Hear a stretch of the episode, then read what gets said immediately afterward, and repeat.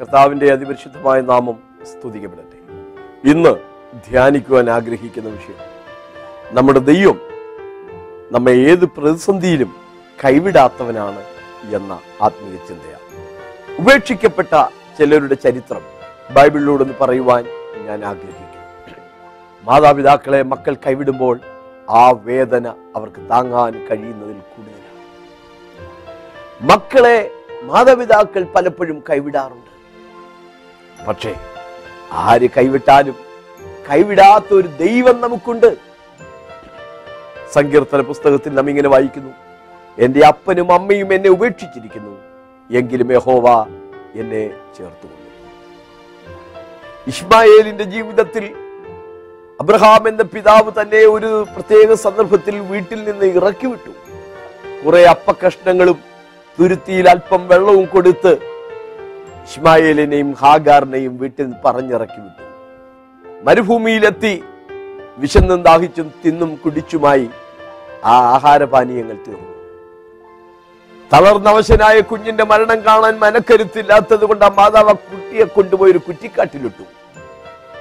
എന്നിട്ട് ഒരു അൻപിൻപാട് ദൂരം മാറിയിരുന്ന അമ്മ കരഞ്ഞു. പക്ഷെ വേദപുസ്തകത്തിൽ വായിക്കുന്നത് ബാലന്റെ നിലവിളി ദൈവസന്നിധിയിലെത്തി. അപ്പൻ അവനെ ഉപേക്ഷിച്ചു അമ്മയും അവനെ ഉപേക്ഷിച്ചു.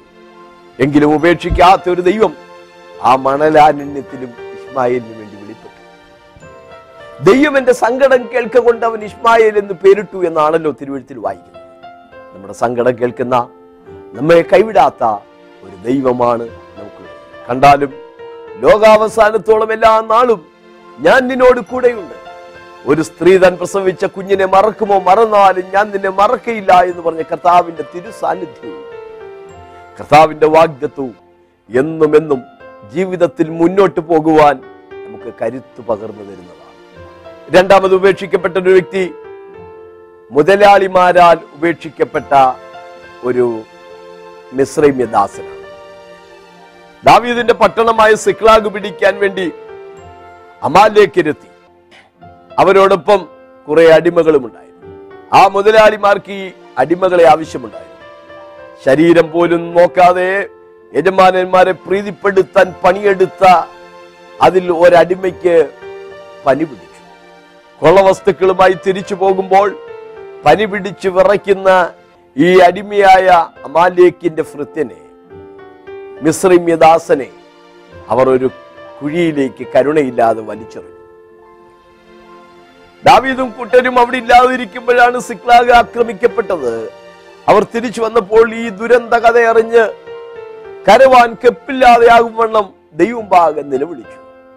കൂടുള്ളവരൊക്കെ ദാവീദിനെ കല്ലെറിയാൻ ശ്രമിച്ചെങ്കിലും ദാവീദോ തന്റെ ദൈവമായ ഹോവിൽ ശരണം കൈക്കൊണ്ടു. തന്റെ ഭാര്യമാർ മക്കൾ സാധന സാമഗ്രികൾ സമ്പത്തികൾ ഒക്കെ അപഹരിക്കപ്പെട്ടിരിക്കുന്നു. അപഹരിച്ചു കൊണ്ടുപോയ ശത്രു പരീക്ഷയെ ഞാൻ പിന്തുടരണമോ?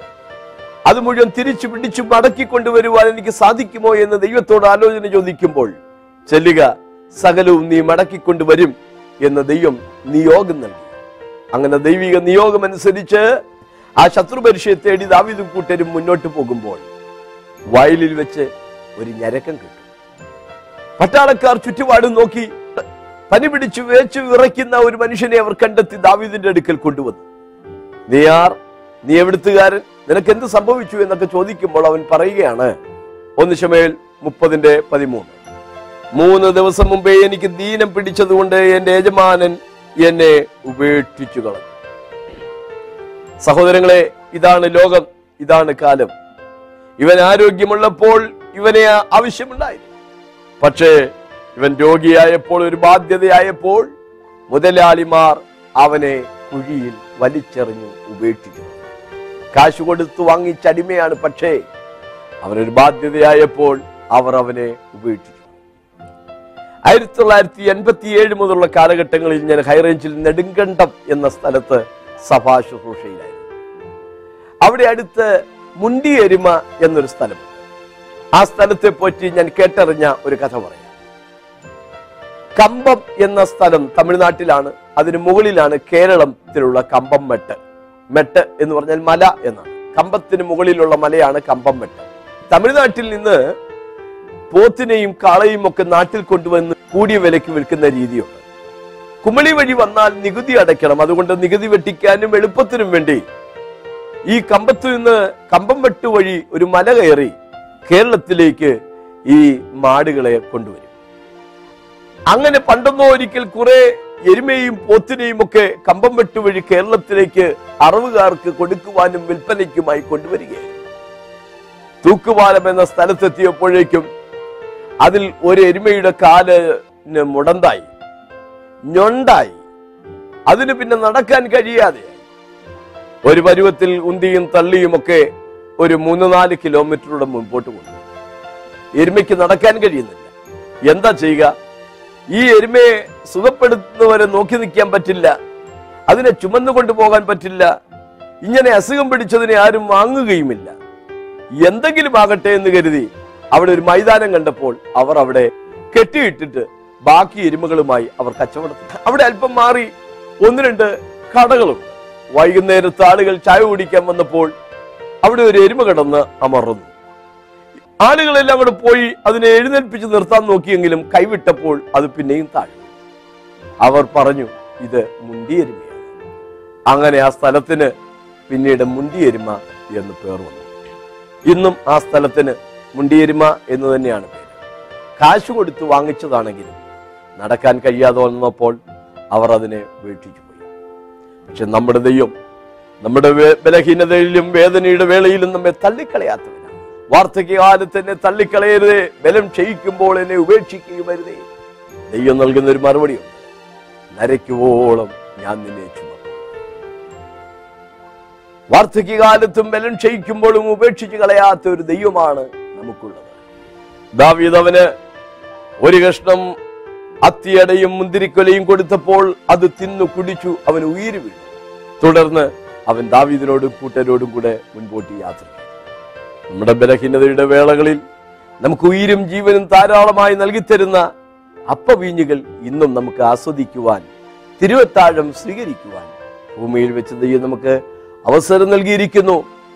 വചനം കേൾക്കുന്ന വീണ്ടെടുപ്പ് പ്രാപിച്ച വിശുദ്ധന്മാരെ ദൈവത്തിന്റെ മക്കളെ സഭകളിൽ നടക്കുന്ന തിരുവത്താഴ ശുശ്രൂഷയിൽ നിന്ന് നിങ്ങൾ മാറി നിൽക്കരുത്.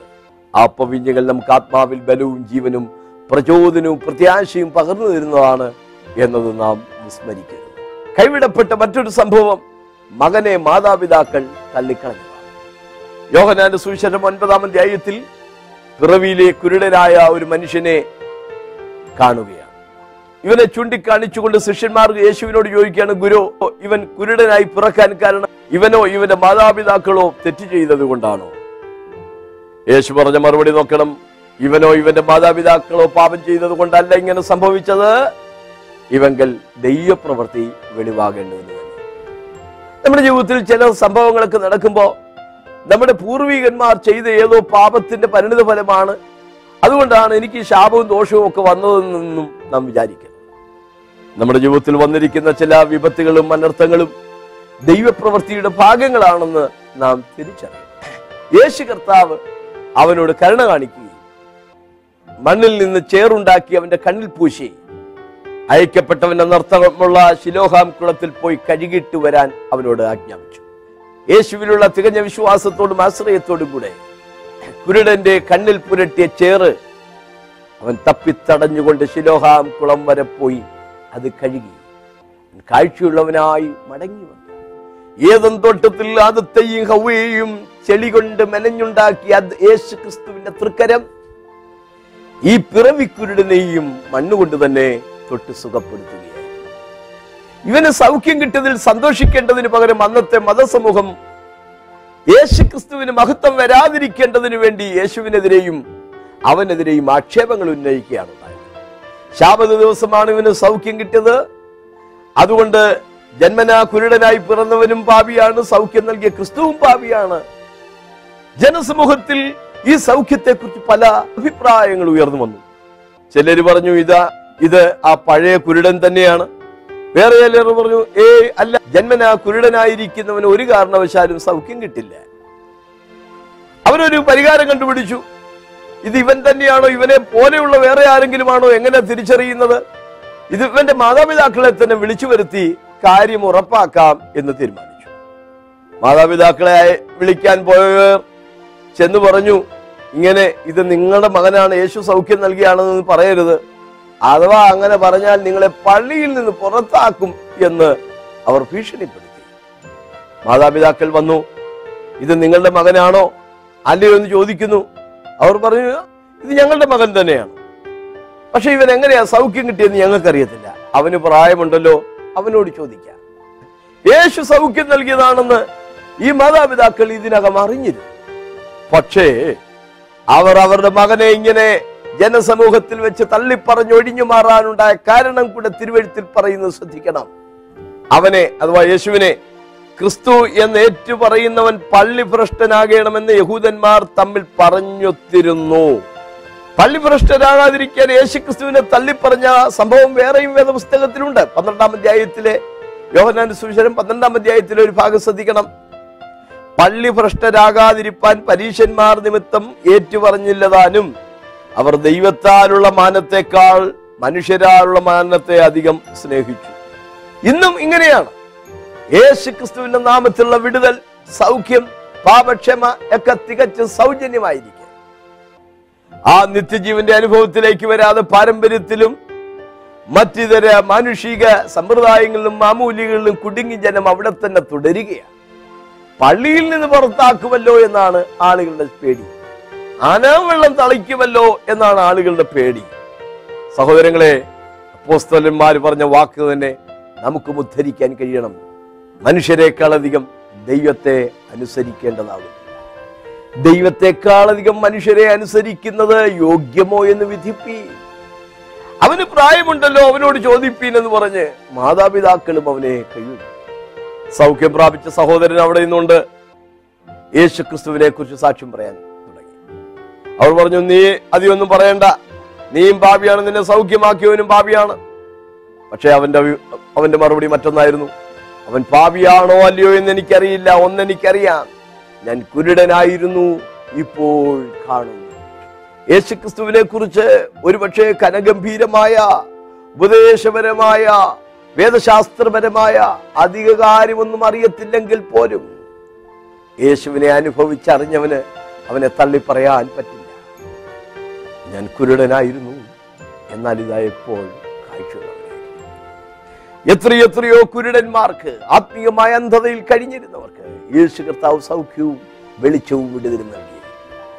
അന്ധകാരത്തിന് അത്ഭുത പ്രകാശത്തിലേക്ക് അവൻ നമ്മെ ആനയിച്ചു. ദൈവത്തിന് സ്തോത്രം.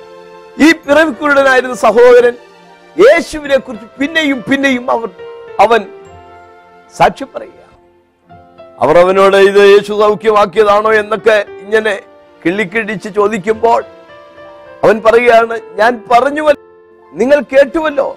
നിങ്ങൾക്കും അവന്റെ ശിഷ്യനാകുവാൻ മനസ്സുണ്ട്. നമ്മുടെ സൗഖ്യത്തിന്റെ സാക്ഷ്യം ചിലർ കൂടെ യേശുവിന്റെ ശിഷ്യരായി മാറാൻ പ്രചോദനമായി തീരട്ടെ. അവർ പറഞ്ഞു നിന്റെ പ്രസംഗമൊന്നും ഞങ്ങൾക്ക് കേൾക്കണ്ട എന്ന് പറഞ്ഞ് അവർ അവനെ നഗരവാതിന് വെളിയിലേക്ക് തള്ളിക്കളഞ്ഞു. നീ ഞങ്ങളെ ഉപദേശിക്കുന്നുവോ എന്ന് പറഞ്ഞ് അവനെ പുറത്താക്കി കളഞ്ഞു. അവനെ പുറത്താക്കി എന്ന് യേശു കേട്ടു. അവനെ കണ്ടപ്പോൾ സമൂഹം അവനെ ബഹിഷ്കരിച്ചു. പാളയത്തിന് പുറത്തേക്ക് തള്ളിക്കളഞ്ഞു. അവനെ തള്ളിക്കളഞ്ഞു എന്നറിഞ്ഞപ്പോൾ യേശു പാളയത്തിന് പുറത്ത് അവന്റെ അടുക്കൽ ചെന്നു. എന്റെ അടുക്കൽ വരുന്നവനെ ഞാൻ ഒരു നാളും തള്ളിക്കളയില്ല. അനാഥരായി വിടുകയില്ല ഉപേക്ഷിക്കുകയുമില്ല എന്ന് അരുളി ചെയ്ത കർത്താവ്. നോക്കൂ ഈ തള്ളപ്പെട്ട ആ സഹോദരന്റെ അടുക്കലേക്ക് ചെല്ലുക യേശുവിനോട് ചോദിക്കുകയാണ് നീ ദൈവപുത്രനിൽ വിശ്വസിക്കുന്നു? അവൻ പറഞ്ഞു അതെ അതാരാകുന്നു? കാരണം അവൻ സൗഖ്യമാകുന്നതിന് മുമ്പ് യേശുവിനെ കണ്ടിട്ടില്ല. യേശു എന്നൊരാളിനെ കുറിച്ച് കേട്ടിട്ടേ ഉള്ളൂ. ശിലോഹാം കുളത്തിൽ പോയി കഴുകിയിട്ട് വന്നപ്പോഴേക്കും അവിടെ പ്രശ്നങ്ങളായി. ആ യേശുവിനെ അവനൊന്ന് നേരിൽ കാണുവാൻ കഴിഞ്ഞില്ല. യേശുവിനെ കുറിച്ച് ഇവനുണ്ടായ വിജ്ഞാനത്തിന്റെ പുരോഗമനം ഒന്ന് ശ്രദ്ധിക്കുന്നത് നല്ലതായിരിക്കും. പതിനൊന്നാം വാക്യം. യേശു എന്നു പേരുള്ള ഒരു മനുഷ്യൻ. വാക്യം പതിനേഴ്. അവൻ ഒരു പ്രവാചകൻ. വാക്യം മുപ്പത്തിയാറ്. യജമാനനെ അവൻ ആർ. വാക്യം മുപ്പത്തിയെട്ട്. കർത്താവെ ഞാൻ വിശ്വസിക്കുന്നു. ഒരു മനുഷ്യൻ എന്നായിരുന്നു ആദ്യത്തെ അഭിസംബോധന. അല്പം കഴിഞ്ഞപ്പോൾ പ്രവാചകൻ എന്ന തലത്തിലേക്ക് ഉയർത്തപ്പെട്ടു. കുറച്ചു കഴിഞ്ഞപ്പോൾ യേശു ഒരു യജമാനനാണെന്ന് അവൻ തിരിച്ചറിഞ്ഞു. അവസാനം യേശു കർത്താവാണ് എന്നവൻ ഏറ്റുപറഞ്ഞു. യേശുവിനെ കർത്താവെന്ന് ഏറ്റുപറഞ്ഞാൽ നീ രക്ഷിക്കപ്പെടുമെന്നാണ് റോമാലേഖനത്തിൽ നമ്മൾ വായിക്കുന്നത്. യേശുവിനെ കുറിച്ചുള്ള നമ്മുടെ ധാരണയും വിജ്ഞാനവും വർദ്ധിക്കുവാൻ നാൾക്ക് നാൾ വർദ്ധിക്കുവാൻ ഇടയായി തീരട്ടെ ആളുകളാൽ തള്ളപ്പെട്ട മറ്റൊരു വ്യക്തി അപ്പോസ്തോലനായ പൗലോസാണ്. പൗലോസ് തന്നെ കൈവിട്ട അനേകരുടെ ചരിത്രം തന്റെ ലേഖനങ്ങളിൽ പറയുന്നുണ്ട്. രണ്ട് ദിമത്യോസ് ഒന്നിന്റെ പതിനഞ്ച് പതിനാറ് വാക്യം. ആസ്യക്കാർ എല്ലാവരും എന്നെ വിട്ടു പൊയ്ക്കളഞ്ഞു എന്ന് നീ അറിയുന്നുവല്ലോ. പുകലോസും ഹർമഗനോസും അക്കൂട്ടത്തിലുള്ളവരാകും. പലപ്പോഴും എന്നെ തണുപ്പിച്ച ഒനേസിഫരോസിന്റെ കുടുംബത്തിന് കർത്താവ് കരുണ നൽകുമാറാകട്ടെ. ആസ്യക്കാർ എല്ലാവരും എന്ന് പറയുന്നത് ഏഷ്യ ഭൂഖണ്ഡത്തെ കുറിച്ചല്ല ചിറ്റാസിയ എന്ന ഒരു സ്ഥലത്തെ ആസ്യ മുഴുവൻ സുവിശേഷം കൊണ്ട് പ്രചരിപ്പിച്ച ഒരു മനുഷ്യനായിരുന്നു പൗലോസ്. രണ്ടു വർഷത്തിൽ കൂടുതൽ പൗലോസ് ആസിയിൽ താമസിച്ചു. തുറന്നോസിന്റെ പാഠശാലയിൽ അവൻ ദിനം പ്രതി ബൈബിൾ ക്ലാസും സംവാദങ്ങളും നടത്തിപ്പോന്നു തിരുവഴുത്തിൽ വായിക്കുന്നത് അത് രണ്ട് സംവത്സരത്തോളം നടക്കിയാൽ ആസിയിൽ പാർക്കുന്ന യഹൂദന്മാരും യവനന്മാരും എല്ലാം കർത്താവിന്റെ വചനം കേൾപ്പാൻ ഇടയായി. ദൈവം പൗലോസ് മുഖാന്തരം അസാധാരണമായ വീര്യപ്രവർത്തികളെ ചെയ്യിക്കിയാൽ വ്യാധികൾ വിട്ടുമാറുകയും ദുരാത്മാക്കൾ പുറപ്പെട്ടു പോകുകയും ചെയ്തു. താൻ കുറെ കാലം ആസിയിൽ താമസിച്ചു ആസിയാധിപന്മാരിൽ ചിലർ അവന്റെ സ്നേഹിതന്മാർ ആയി. അപ്പോസ്തല പ്രവൃത്തി പത്തൊൻപതിന്റെ പത്ത് മുതൽ പന്ത്രണ്ട് വരെയുള്ള വാക്യം ഇരുപത്തിരണ്ടാം വാക്യം മുപ്പത്തിയൊന്നാം വാക്യം. ആസ്യക്കാർ എല്ലാവരും വചനം കേട്ടവരാണ്. യഹൂദന്മാരും യവനന്മാരും വചനം കേട്ടവരാണ്. ആസിയ അധിപന്മാരിൽ ചിലർ അവന്റെ സ്നേഹിതന്മാരുമായി മാറി. രണ്ടു വർഷത്തോളം പൗലോസ് അവിടെ താമസിച്ചത് കൊണ്ട് മിക്കർക്കും പൗലോസിനെ അറിയാമായിരുന്നു. പക്ഷേ പ്രതിവാദമുണ്ടായപ്പോൾ ആസ്യക്കാർ എല്ലാവരും അവനെ കൈവിട്ടു.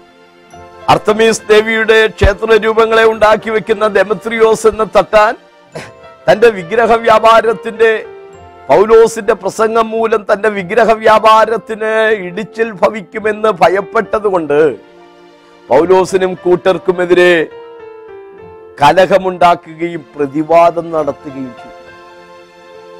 മിക്കരും ആ തട്ടാന്റെ ഒപ്പം ചേർന്ന് പൗലോസിനെതിരെ ആക്രോശങ്ങളും ആക്രമണങ്ങളും അഴിച്ചുവിട്ടു.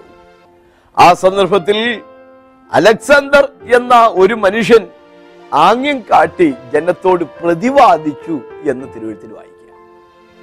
ആ പ്രതിവാദത്തിൽ ആരും പൗലോസിന് അനുകൂലമായി നിൽക്കാതിരിക്കുക.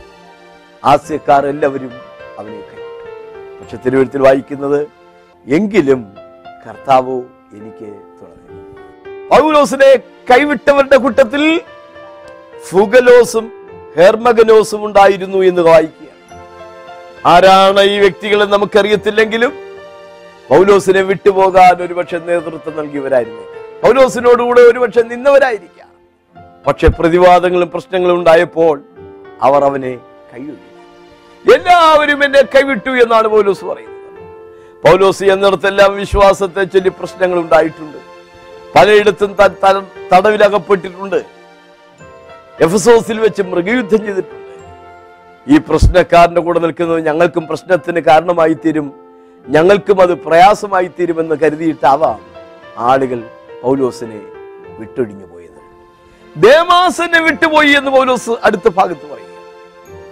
പൗലോസിന്റെ ഒരു കൂട്ടു പ്രവർത്തകനായിരുന്നു ദേമാസ്.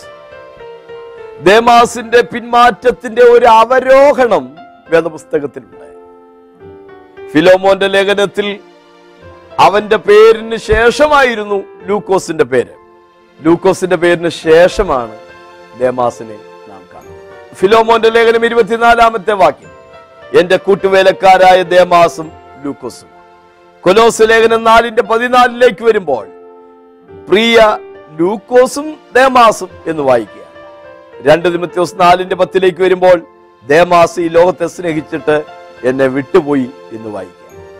മുൻപന്മാർ പലരും പിൻപന്മാരാകുകയാണ്.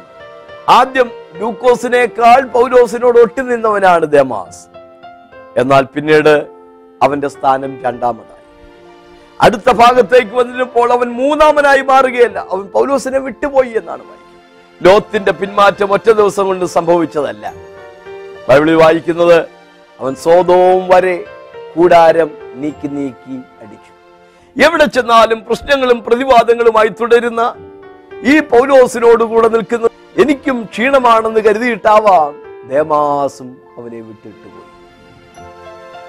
പൗലോസിന്റെ കൂട്ടുവേലക്കാരായിരുന്ന പലരും പൗലോസിനെ വിട്ടുപോയി ആസ്യക്കാർ എല്ലാവരും അവനെ വിട്ടുപോയി പക്ഷേ ഒരു പ്രത്യേക വാക്യം അവിടെയുണ്ട്. കർത്താവോ എനിക്ക് തുണ രണ്ട് നിമിത്യോസ് നാലിന്റെ പതിനേഴ്. കർത്താവോ എനിക്ക് തുണ പ്രസംഗം എന്നെ കൊണ്ട് നിവർത്തിപ്പാനും സകല ജാതികളും കേൾപ്പാനും എന്നെ ശക്തീകരിച്ചു. നമ്മുടെ ശുശ്രൂഷയാൽ വചനം കേട്ടവരോ രക്ഷിക്കപ്പെട്ടവരോ നമ്മെ കൈവിട്ടു എന്ന് വന്നേക്കാം തള്ളിപ്പറഞ്ഞു എന്ന് വന്നേക്കാം. പക്ഷേ ആ സമയത്ത് നമ്മെ തള്ളിക്കളയാത്ത ഒരു കർത്താവ് നമ്മോട് കണ്ടാലും ലോകാവസാനത്തോളം എല്ലാ നാളും ഞാൻ നിങ്ങളോട് കൂടെ ഉണ്ട് എന്ന് പറഞ്ഞ കർത്താവ് നമ്മോട് കൂടെ കൊരിന്തിൽ പൗലോസിന് പ്രശ്നങ്ങളുണ്ടായി. പക്ഷെ പൗലോസിനോട് കർത്താവ് പറഞ്ഞൊരു വാക്ക് ശ്രദ്ധിക്കുന്ന നല്ലതാണ്. പ്രതിസന്ധിയിൽ എല്ലാവരും പൗലോസിനെ കൈവിട്ടുവെങ്കിലും ചിലരുടെ കാര്യം പൗലോസ് എടുത്തു പറയുന്നുണ്ട്. പലപ്പോഴും എന്റെ ഹൃദയം തണുപ്പിച്ച ഒനേസിഫോരേസ് എന്നൊരു വ്യക്തിയെ കുറിച്ച് നമ്മൾ വായിക്കുകയാണ്. ആസ്യക്കാർ എല്ലാവരും എന്നെ വിട്ടുപോയി കളഞ്ഞു. പലപ്പോഴും എന്നെ തണുപ്പിച്ചവനായ ഒനേസിഫോരോസിന്റെ കുടുംബത്തിന് കർത്താവ് കരുണ നൽകുമാറാകട്ടെ. അവൻ എന്റെ ചങ്ങലയെ കുറിച്ച് ലജ്ജിക്കാതെ ഞാൻ റോമിൽ എത്തിയ ഉടനെ താല്പര്യത്തോടെ എന്നെ തിരഞ്ഞു കണ്ടെത്തുകയും ചെയ്തു. അവൻ എനിക്ക് എന്തെല്ലാം ശുശ്രൂഷ ചെയ്തു എന്ന് നല്ലവണ്ണം അറിയുന്നുവല്ലോ. രണ്ട് നിമിത്യോസ് ലേഖനം ഒന്നാം അധ്യായത്തിന്റെ പതിനാറ് മുതൽ പത്തൊൻപത് വരെയുള്ള വാക്യം. എല്ലാവരും കൈവിട്ടു എന്ന് പറയുമ്പോൾ അവിശ്വാസികൾ മാത്രമല്ല കൂട്ടുവേലക്കാർ മാത്രമല്ല വിശ്വാസികളും പൗലോസിനെ കൈവിട്ടു. ആ രണ്ടു വർഷത്തെ തുറദോസിന്റെ പാഠശാലയിലെ സംവാദത്തിന്റെ ഫലമായി ആ അവിടെയുള്ള പൗലോസിന്റെ താമസത്തിന്റെ ഫലമായി ആസിയിൽ സഭകളുണ്ടായി എന്നാണ് തിരുവഴുത്തിൽ വായിക്കുന്നത്. ഒന്ന് കോരിന്ത ലേഖനം പതിനാറാം അധ്യയം പത്തൊൻപതാം വാക്യം. ഒന്ന് പത്രോസ് ലേഖനം ഒന്നാം അധ്യായം ഒന്നാം വാക്യം. വെളിപ്പാട് പുസ്തകം ഒന്നാം അധ്യായം നാല് പതിനൊന്നേ വാക്യം. ആസിയിലെ സഭകൾ നിങ്ങൾക്ക് വന്ദനം ചെല്ലുന്നു എന്ന് നമ്മൾ കാണുക ആസിയിൽ കുറഞ്ഞ പക്ഷം ഏഴ് സഭകൾ ഉണ്ടായിരുന്നു എന്നാണ് വെളിപ്പാട് പുസ്തകം ഒന്നാം അധ്യായത്തിലൂടെ നമുക്ക് കാണാൻ കഴിയുന്നത്. Ephesus Smyrna Pergamos Thyatira Philadelphia Laodicea എന്നീ ഏ ആസിയിലെ ഏഴ് സഭകൾക്ക് അയക്കുക എന്നാണല്ലോ യോഹനാന് കിട്ടുന്ന യേശുക്രിസ്തുവിന്റെ നിയോഗവും നിർദ്ദേശവും. അപ്പോൾ പൗലോസിനെ സഭാവിശ്വാസികൾ പോലും കൈവിട്ടു.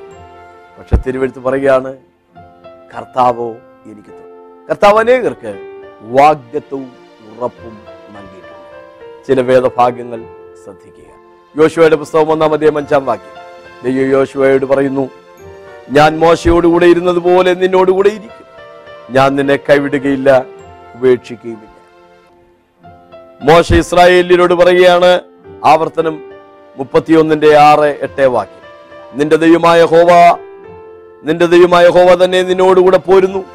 അവൻ നിന്നെ കൈവിടുകയില്ല ഉപേക്ഷിക്കുകയില്ല അവൻ നിന്നോടുകൂടെ ഇരിക്കും നിന്നെ കൈവിടുകയില്ല ഉപേക്ഷിക്കുകയില്ല ഷമുയൽ ഇസ്രായേലിയരോട് പറയുകയാണ് യഹോവ തന്റെ മഹത്തായ നാമനിമിത്തം തന്റെ ജനത്തെ കൈവിടുകയില്ല. നിങ്ങളെ തന്റെ ജനമാക്കിക്കൊള്ളുവാൻ യഹോവയ്ക്ക് ഇഷ്ടം തോന്നിയിരിക്കുന്നു. ഒന്ന് ശമുവേൽ പന്ത്രണ്ടിന്റെ ഇരുപത്തിരണ്ട്. ദാവിദ് ശലോമോനോട് പറയുകയാണ് ഒന്ന് ദിനവൃത്താന്തം ഇരുപത്തിയെട്ടിന്റെ ഇരുപത്. യഹോവയായ ദൈവം എന്റെ ദൈവം തന്നെ നിന്നോട് കൂടെയുണ്ട്. യഹോവയുടെ ആലയത്തിലെ ശുശ്രൂഷയ്ക്കുള്ള എല്ലാ വേലയും നീ നിവർത്തിക്കും വരെ അവൻ നിന്നെ കൈവിടുകയില്ല ഉപേക്ഷിക്കുകയുമില്ല. ദൈവം യാക്കോബിനോട് പറയുകയാണ് ഉൽപ്പത്തി ഇരുപത്തിയെട്ടിന്റെ പതിനഞ്ച്. ഇതാ ഞാൻ നിന്നോട് കൂടെയുണ്ട്. ഞാൻ നിന്നെ കൈവിടാതെ നിന്നോട് അരുളി ചെയ്തത് നിവർത്തിക്കുക. സങ്കീർത്തനക്കാരൻ പറയുകയാണ് യഹോവ തന്റെ ജനത്തെ തള്ളിക്കളയുകയില്ല തന്റെ അവകാശത്തെ കൈവിടുകയുമില്ല. പൗലോസിനോട് കർത്താവ് പറയുകയാണ് അപ്പോ സുപൂർത്തി പതിനെട്ടാം അധ്യായം ഒമ്പത് പത്തേ വാക്യം നീ ഭയപ്പെടാതെ പ്രസംഗിക്കാൻ മിണ്ടാതിരിക്കരുത് ഞാൻ നിന്നോട് കൂടെ ആരും കയ്യേറ്റം ചെയ്ത് ദോഷപ്പെടുത്തുകയുമില്ല. കർത്താവിന്റെ സ്തോത്രം. കർത്താവ് നമ്മെ കൈവിടുകയില്ല എന്ന് വാഗ്ദത്തം ചെയ്ത ഏഴോളം വേദവാക്യങ്ങൾ ഞാൻ വായിച്ചു അതെ കർത്താവ് ബദസ്ത കുളക്കരയിൽ മുപ്പത്തിയെട്ട് വർഷം രോഗിയായി കിടന്നിരുന്ന ഒരു സഹോദരന്റെ ചരിത്രം. അവൻ യേശുവിനോട് പറയുന്ന ഒരു നെടുവീർപ്പിന്റെ സാക്ഷ്യം. യജമാനെ എനിക്കാരുമില്ല. എന്നെ ദൂതൻ വന്ന് കുളം കലക്കുമ്പോൾ എന്നെ കുളത്തിലിറക്കുവാൻ എനിക്ക് ആരുമില്ല. മുപ്പത്തിയെട്ട് വർഷമായി അവൻ അവിടെ കിടക്കുകയാണ്. അവനൊരു ചെറിയ സഹായം ചെയ്തു കൊടുക്കുവാൻ അവനാരും ഉണ്ടായിരുന്നില്ല. പക്ഷേ യേശു ക്രിസ്തു അവനെ സഹായിച്ചു. കുളക്കരയിൽ ഇറക്കി അവന് സൗഖ്യം കൊടുക്കുക എഴുന്നേറ്റ് കിടക്കെടുത്ത് വീട്ടിലേക്ക് പോകാ എന്ന് പറഞ്ഞ് ഞൊടിയിടയിൽ കർത്താവിന്റെ അവസ്ഥയ്ക്ക് മുപ്പത്തിയെട്ട് വർഷം പഴകി എല്ലാവരാലും തൃണവൽഗണിക്കപ്പെട്ട എല്ലാവരാലും കൈവിടപ്പെട്ട അവനോട് കരുണ കാണിച്ചുകൊണ്ട് ഞൊടിയിടയിൽ യേശു അവന് സൗഖ്യം നൽകി അവനെ വീട്ടിലേക്ക് സൗഖ്യമുള്ളവനാക്കി മടക്കി അയച്ചു. ഉയർത്തെഴുന്നേറ്റ കർത്താവ് ശിഷ്യന്മാരോട് പറഞ്ഞ വാഗ്ദത്വം ഇന്ന് ഈ വചനം കേൾക്കുന്ന നമ്മോടുമുള്ള കർത്താവിന്റെ വാഗ്ദത്വമാണ് കണ്ടാലും എല്ലാ നാളും ഞാൻ നിന്നോട് കൂടെയുണ്ട്. ഇംഗ്ലീഷിൽ ഒരു പദം കൂടെയുണ്ട്. കണ്ടാലും ലോകാവസാനത്തോളം എല്ലാ നാളും ഞാൻ നിന്നോട് കൂടെയുണ്ട്. യോഹനാന്റെ സുവിശേഷത്തിൽ കർത്താവ് അത് തന്നെയാണ് പറഞ്ഞത് എന്റെ അടുക്കൽ വരുന്നവനെ ഞാൻ ഒരു നാളും തള്ളിക്കളയുകയില്ല അനാഥരായി വിടുകയില്ല ഉപേക്ഷിക്കുകയില്ല കൈവിടപ്പെട്ട പലരുടെ ചരിത്രം നാം കാണുകയുണ്ടായി. മാതാപിതാക്കളാൽ കൈവിടപ്പെട്ട ഇസ്മായിൽ പക്ഷെ ദൈവം അവനെ കൈക്കൊണ്ടു. എന്റെ അപ്പനും അമ്മ എന്നെ ഉപേക്ഷിച്ചിരിക്കുന്നു എങ്കിലും എങ്കിലും ഹോവ എന്നെ ചേർത്തുകൊള്ളുമെന്നുള്ള വാഗ്ദത്തം ഇഷ്മായിലിന്റെ ജീവിതത്തിൽ സിക്ലാഗ് ആക്രമിച്ച അമാലിലേക്ക് ഫൃത്യന് രോഗം വന്നപ്പോൾ മുതലാളിമാർ അവനെ കുഴിയിലേക്ക് വലിച്ചെറിഞ്ഞു. പക്ഷെ കരുണ തോന്നിയ ദാവീദ് അവന് അപ്പവും മുന്തിരിക്കൊലയും നൽകിയതിനാൽ അവൻ ഉയിരു വീണു. അവൻ ദാവീദിനോട് കൂടെ തുടർന്ന് യാത്ര പിറവിക്കുരുടനായിരുന്നവനെ വീട്ടിൽ നിന്ന് തള്ളിയിറക്കി വിട്ടത്. ഭിക്ഷയാചിച്ചുകൊണ്ട് തെരുവിലിരുന്ന് അവനോട് കർത്താവ് കരുണ കാണിച്ചു. മണ്ണ് കുഴച്ച് കണ്ണിൽ പുരട്ടി ശിലോഹാം കുളത്തിൽ പോയി കഴുകിയപ്പോൾ അവൻ കാഴ്ചയുള്ളവനായി. അവന് പ്രായമുണ്ടല്ലോ അവനോട് ചോദിപ്പീൻ എന്ന് പറഞ്ഞ് മാതാപിതാക്കൾ പോലും അവനെ തഴഞ്ഞപ്പോൾ സമൂഹം അവനെ പുറത്താക്കിയപ്പോൾ അവനെ പുറത്താക്കി എന്ന് കേട്ടിട്ട് യേശു അവന്റെ അടുക്കലേക്ക് ചെന്നു ആസ്യക്കാരെല്ലാവരും പോലീസിനെ തള്ളിക്കളഞ്ഞു. വിശ്വാസികൾ മാത്രമല്ല ഏഴോളം സഭകൾ അവിടെ ഉണ്ടായി. രണ്ടു വർഷത്തോളം പൗലോസ് അവിടെ താമസിച്ചതിനാൽ ആസിയിലെ ചില അധിപന്മാരും പൗലോസിന്റെ സുഹൃത്തുക്കളായിരുന്നു. പക്ഷേ എല്ലാവരും അവനെ കൈവിട്ടെങ്കിലും കർത്താവ് എനിക്ക് തുണ നിന്നു എന്നാണ് വായിക്കുന്നത്. അതെ ആര് തള്ളിക്കളഞ്ഞാലും തള്ളിക്കളയാത്ത ഒരു ദൈവം നമുക്കുണ്ട്. ജീവിതത്തിന്റെ കഷ്ടതയുടെ കഠിന ശോധനയുടെ വേളകളിൽ എല്ലാവരാലും കൈവിടപ്പെടുന്ന അനുഭവം എന്റെയും നിങ്ങളുടെയും ഒക്കെ ജീവിതത്തിൽ സംഭവിച്ചിട്ടുണ്ട്. നാളിതുവരെ നാം നിന്നത് കർത്താവ് നമുക്ക് തുണ നിന്നത് കൊണ്ടാണ്. നമ്മെ ഇത്രത്തോളം കൊണ്ടുവന്നത് നമ്മുടെ കർത്താവാണ്. പൗലോസിനോട് ചേർന്ന് ഇന്ന് പകലിൽ നമുക്കും പറയാം ഞാൻ ആരെ വിശ്വസിക്കുന്നു എന്ന് ഞാൻ അറിയുന്നു. അവൻ എന്റെ ഉപനിധിയാണ്. അവസാന ദിവസം വരെയും എന്നെ സൂക്ഷിപ്പാൻ അവൻ ശക്തനെന്ന് ഞാൻ ഉറച്ചുമിരിക്കുന്നു. പാസ്റ്റർ ബാബു ജോർജ് പത്തനാപുരം എഴുതിയ പുസ്തകങ്ങൾ സന്ദേശങ്ങൾ അടങ്ങിയ audio C D D V D എന്നിവ ലഭ്യമാണ്. കൊച്ചിൻ ഇന്റർനാഷണൽ എയർപോർട്ടിന് സമീപമുള്ള എ ജി ഫെലോഷിപ്പ് സെന്ററിൽ എല്ലാ ഞായറാഴ്ചയും വെള്ളിയാഴ്ചയും രാവിലെ ആത്മീയ ആരാധനയും വിടുതൽ ശുശ്രൂഷയും നടക്കുന്നു. നിങ്ങൾ കടന്നു വരിക. യേശു നിങ്ങളെ വിടുവിക്കും. അടുത്ത ആഴ്ച ഇതേ ദിവസം ഇതേ സമയം നമുക്ക് വീണ്ടും കണ്ടുമുട്ടാം. അതുവരെ ദൈവം നമ്മെ ഏവരെയും കാത്തു പരിപാലിക്കട്ടെ